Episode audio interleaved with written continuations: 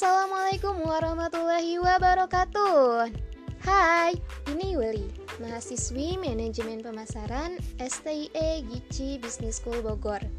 Di podcast kali ini, aku bakal sharing mengenai pencarian informasi dalam tahapan perilaku konsumen sebelum pembelian atau pra-pembelian. Tapi sebelum itu, aku mau mereview dulu uh, sedikit mengenai tahapan perilaku konsumen sebelum pembelian. Jadi ada proses-prosesnya dulu sebelum melakukan pembelian. Guna memudahkan pemasar dalam memahami proses keputusan pembelian, terdapat beberapa tahapan. Tahap yang pertama adalah pengenalan masalah. Nah, di tahap ini terjadi gap antara ekspektasi yang kita inginkan dengan realita yang sebenarnya. Misalkan, Ketika kita berekspektasi memiliki rambut yang rapi, tetapi pada kenyataannya rambut kita justru malah gondrong. Rambut kita justru malah acak-acakan. Nah, di sini timbul uh, kebutuhan untuk menggunakan jasa barbershop.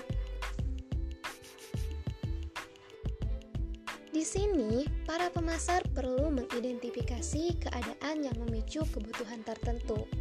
Ini dilakukan dengan cara mengumpulkan informasi dari si konsumen. Lalu setelah itu, pemasar dapat mengidentifikasi rangsangan mana yang sering muncul dari minat konsumen terhadap jasa. Nah, selanjutnya baru tahap pencarian informasi. Nah, pada tahap ini itu dimulai ketika si konsumen merasa masalah yang mereka hadapi dan kebutuhan yang mereka miliki itu bisa dihadapi dan bisa dipenuhi dengan menggunakan suatu jasa. Nah, si konsumen akan mencari informasi yang ada di dalam ingatannya dan yang berasal dari luar sumber informasi. Di sini, para pemasar perlu memperhatikan sumber-sumber informasi mana yang mempengaruhi konsumen sehingga mereka melakukan keputusan pembelian. Sumber informasi dibagi menjadi dua, yaitu sumber informasi internal dan sumber informasi eksternal. Yang pertama adalah dari internal kita dulu.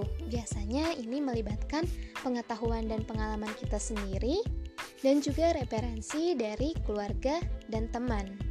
Misalnya, ketika rambut kita gondrong dan kita memiliki pengalaman memotong rambut di barbershop A dan kita merasa cocok dan ketika rambut kita gondrong lagi itu otomatis kita akan pergi ke barbershop A contoh lainnya entah ini sudah yang kelima atau keenam kalinya saya menjahit baju di penjahit yang sama nah berdasarkan pengalaman dan loyalitas saya terhadap tukang jahit tersebut dan saya merasa puas dengan hasil jahitannya yang cukup rapi cukup mudah untuk saya menentukan pilihan yang kemudian menjadi faktor pencarian informasi. Selanjutnya adalah keterlibatan keluarga di dalam pengambilan keputusan. Ada ungkapan harta yang paling berharga adalah keluarga. Nah, keluarga di sini dia adalah unit sosial yang sering menjadi acuan seorang konsumen di dalam melakukan keputusan. Apalagi di budaya timur seperti Indonesia sendiri, pengaruh keluarga dalam pengambilan keputusan itu lebih kuat. Sekalipun si konsumen ini dia sudah bisa melakukan keputusan pembeliannya sendiri dan juga dengan sumber dana yang mandiri. Contohnya, sebuah keluarga memiliki dokter langganan.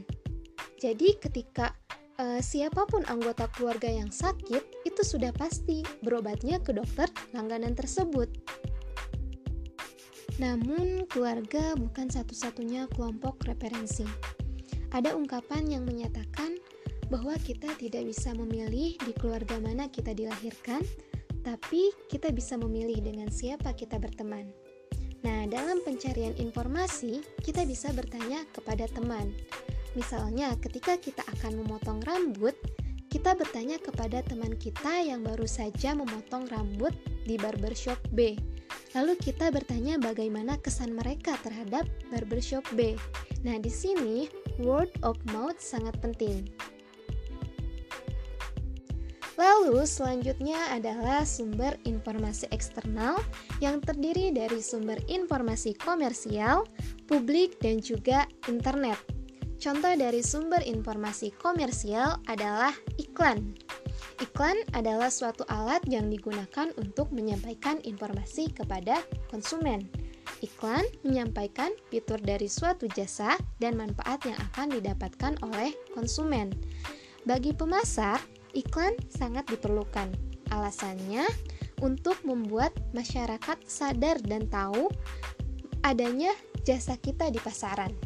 Selain itu, tidak semua orang antipati terhadap iklan. Masih banyak orang yang terpengaruh oleh iklan di dalam menggunakan suatu jasa. Contohnya adalah jasa asuransi. Awalnya mungkin kita tidak tertarik dengan yang namanya asuransi tetapi karena seorang sales dia menjelaskan dengan baik mengenai asuransi, dia menyebutkan kemungkinan-kemungkinan yang akan kita dapatkan jika kita tidak memiliki jasa asuransi, akhirnya kita menjadi tertarik dan menggunakan jasa asuransi. Contoh berikutnya adalah sumber informasi yang berasal dari publik. Misalnya, kita suka sekali menonton review dan penilaian orang-orang di YouTube sebelum kita akan menggunakan suatu jasa. Kita mendapatkan informasi tentang pelayanan jasa tersebut.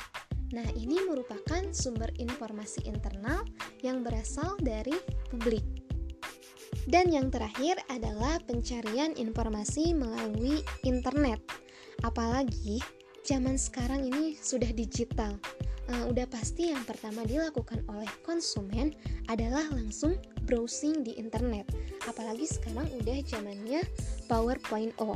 Nah, kebiasaan konsumen di era digital itu menggunakan digital marketing, menggunakan internet, menggunakan handphone. Pasti mencari informasinya melalui HP, baik itu melalui SEO Google ataupun SEO Instagram. Jadi, sebagai pemasar, kita harus mempersiapkan pemasaran produk jasa kita melalui internet. Karena kecenderungan sekarang, si pelanggan itu mencari informasi lewat internet. Jadi, sebagai pemasar, kita harus melek teknologi, harus melek media sosial. Contohnya, sebagai pemasar, kita melakukan promosi di semua channel yang tadinya tidak butuh menjadi butuh Nah, ketika si konsumen ini dia sedang stalking, terus dia melihat jasa kita, testimoninya bagus. Terus yang tadinya dia tidak tahu model rambut A, karena kita menggunakan strategi endorse selebgram yang dipotong rambutnya di barbershop kita, yang tadinya si konsumen ini dia tidak butuh jasa kita, akhirnya dia mau juga. Nah, itulah tadi pencarian informasi dalam tahapan perilaku konsumen sebelum pembelian.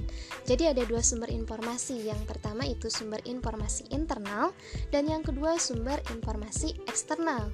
Sumber informasi internal itu terdiri dari pengalaman dan pengetahuan kita sendiri, juga referensi dari keluarga dan teman.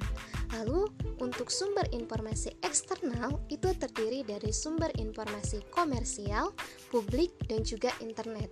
Kalau kalian bertanya dari sumber informasi ini, mana sih yang paling efektif gitu, yang paling mempengaruhi terhadap pembelian konsumen? Menurut aku sendiri, yang paling mempengaruhi itu adalah faktor pribadi dan pengalaman kita di mana kita tahu bahwa di era digital seperti sekarang ini iklan di media massa maupun iklan di sosial media itu pengaruhnya lebih rendah dibandingkan dengan review dari netizen. Apalagi jika yang memberikan rekomendasi atau sharing pengalaman uh, itu datangnya dari orang terdekat seperti teman, keluarga, maka tingkat kepercayaan kita lebih tinggi ketimbang melihat iklan. Oke, teman-teman, thanks for listening dan aku berharap podcast ini bisa uh, bermanfaat. Sekian, assalamualaikum warahmatullahi wabarakatuh.